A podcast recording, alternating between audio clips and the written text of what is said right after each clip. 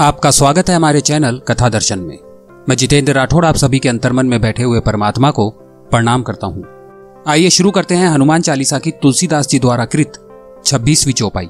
संकट ते हनुमान छुड़ावे, मन क्रम वचन ध्यान जो लावे हे हनुमान जी, विचार करने में, कर्म करने में और बोलने में, जिनका ध्यान आप में लगा रहता है, उनको सब दुखों से आप दूर कर देते हैं। हनुमान जी संकट मोचन है। जो मन क्रम और वचन से एकाग्र होकर उनका ध्यान करता है, उसके सभी संकट दूर हो जाते हैं। तुलसीदास जी इस चौपाई के द्वारा हमें भगवान की मूर्ति में चित्त एकाग्र करने के लिए कहते हैं। ऐसी भगवान की मूर्ति की लो हमारे मन में स्थापित हो। भगवान की भक्ति दो प्रकार से करनी चाहिए, अंतर मन से और बाहरी मन से। अंतर भक्ति भगवान का मन और बुद्धि से ध्यान करना और भगवान के चरणों में मन और बुद्धि को एकाग्र करना। बाहरी भक्ति यानी जिसे भगवान पर प्रेम है, उसका काम करना मन, क्रम, वचन, ध्यान जो लावे ऐसा लिखा है। चित्त की एकाग्रता ध्यान के लिए अत्यंत ज़रूरी है। चित्र एकाग्रता, यानी मूर्ति के सामने एक नज़र से देखना ऐसा नहीं है। एकाग्रता के योग्य वातावरण तैयार कर, भगवान का गुण सकीर्तन कर, जीवन में घटित भाव प्रसंगों का स्मरण कर। मन ही मूर्ति का आकार ग्रहण करे और वह लंबे अरसे तक टिका रहे। ऐसी एकाग्रता लाना ही वास्तविकता में मन और बुद्धि में एकाग्रता है।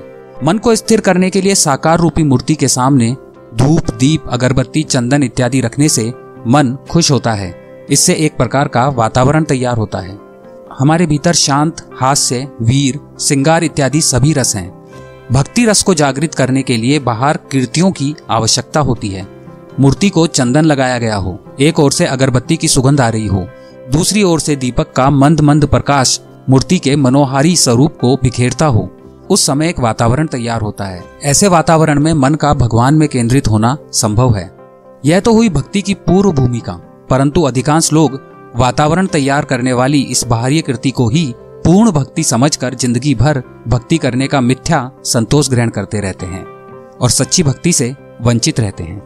जिस समय हम अंतःकरण पूर्वक स्वीकार करते हैं कि भगवान ने हमारी सहायता की है, उसने ही हमारे आए हुए कष्टों को दूर किया है, संकट से हनुमान छुड़ावे। लेकिन कुछ ही समय बाद हम उस प्रसंग को भूल जाते हैं। जैसे कि एक आदमी को गाँव में रहने वाली अपनी माँ की तबीयत के अचानक समाचार मिले। उसे तत्काल गाँव जाने की ज़रूरत थी। उसका रेल में रिजर्वेशन नहीं था। रिजर्वेशन के बिना जाना संभव नहीं था। वह टिकट खिड़की पर गया। टिकट खिड़की पर जाकर उसने प्रार्थना की, लेकिन व्यर्थ। वह निराश होकर व्यवस्थापूर्ण विचार करता है। इतने में अचानक एक अपरिचित व्यक्ति आकर पूछता है, भाई, आपको गाँव का टिकट चाहिए? मुझे अचानक काम आ जाने से मैं वहाँ नहीं जा सकूँगा। ये शब्द कान में पड़ते ही उस आदमी में प्राण आ गए। उसे उसमें भगवान के दर्शन हुए। भगवान ने आकर ही उसकी सहायता की हो, ऐसा लगा। मगर कहाँ तक? पास के स्टेशन तक। स्टेशन पर चाय पीते समय वह भूल गया कि भगवान ने मदद की। प्रभु ने संकट के समय में मदद नहीं की, ऐसा नहीं है। प्रभु के द्वारा की गई मदद को याद रखो। बाकी सारी स्मृति रखते हो। इस स्मृति को याद क्यों नहीं रखते कि प्रभु ने संकट के समय हमारी मदद की? इस तरह के अनेक प्रसंग व्यक्ति के जीवन में आते रहते हैं। इनका स्मरण हम नहीं रखते। भक्ति करते समय भगवान द्वारा की गई मदद को हमेशा याद रखो। कम से कम आधे घंटे तक चित्त एकाग्र टिके, चित्त कहीं भी विचलित ना हो। वह संसार को भूल जाए, वह अपने अहंकार तक को भूल जाए, सब कुछ भूल जाए और मूर्ति के साथ तदाकार होकर आधे घंटे तक उसकी एकाग्रता बनी रहे, तभी उसे प्रभु कृपा से अपने ईश्वर के स्पर्श का अनुभव प्राप्त होगा। हनुमान चालीसा के सत्ताईसवीं चौपाई में तुलसीदास जी लिखते हैं, भगवान राम जी मर्यादा पुरुषोत्तम चरित्रवान अवतार थे। आगे के क्रमांक में उसका वर्णन है। कमेंट बॉक्स में जय श्री राम लिखकर हमारा उत्साह बढ़ाइए। आपको हनुमान चालीसा का यह क्रमांक अच्छा लगा तो इसे लाइक करें। अपने दोस्तों और अपने परिवार के साथ इसे शेयर कीजिए। ऐसे रोचक क्रमांक आपको आगे भी सुनने को मिलते रहें, इसके लिए हमारे चैनल को आप अभी सब्सक्राइब करें।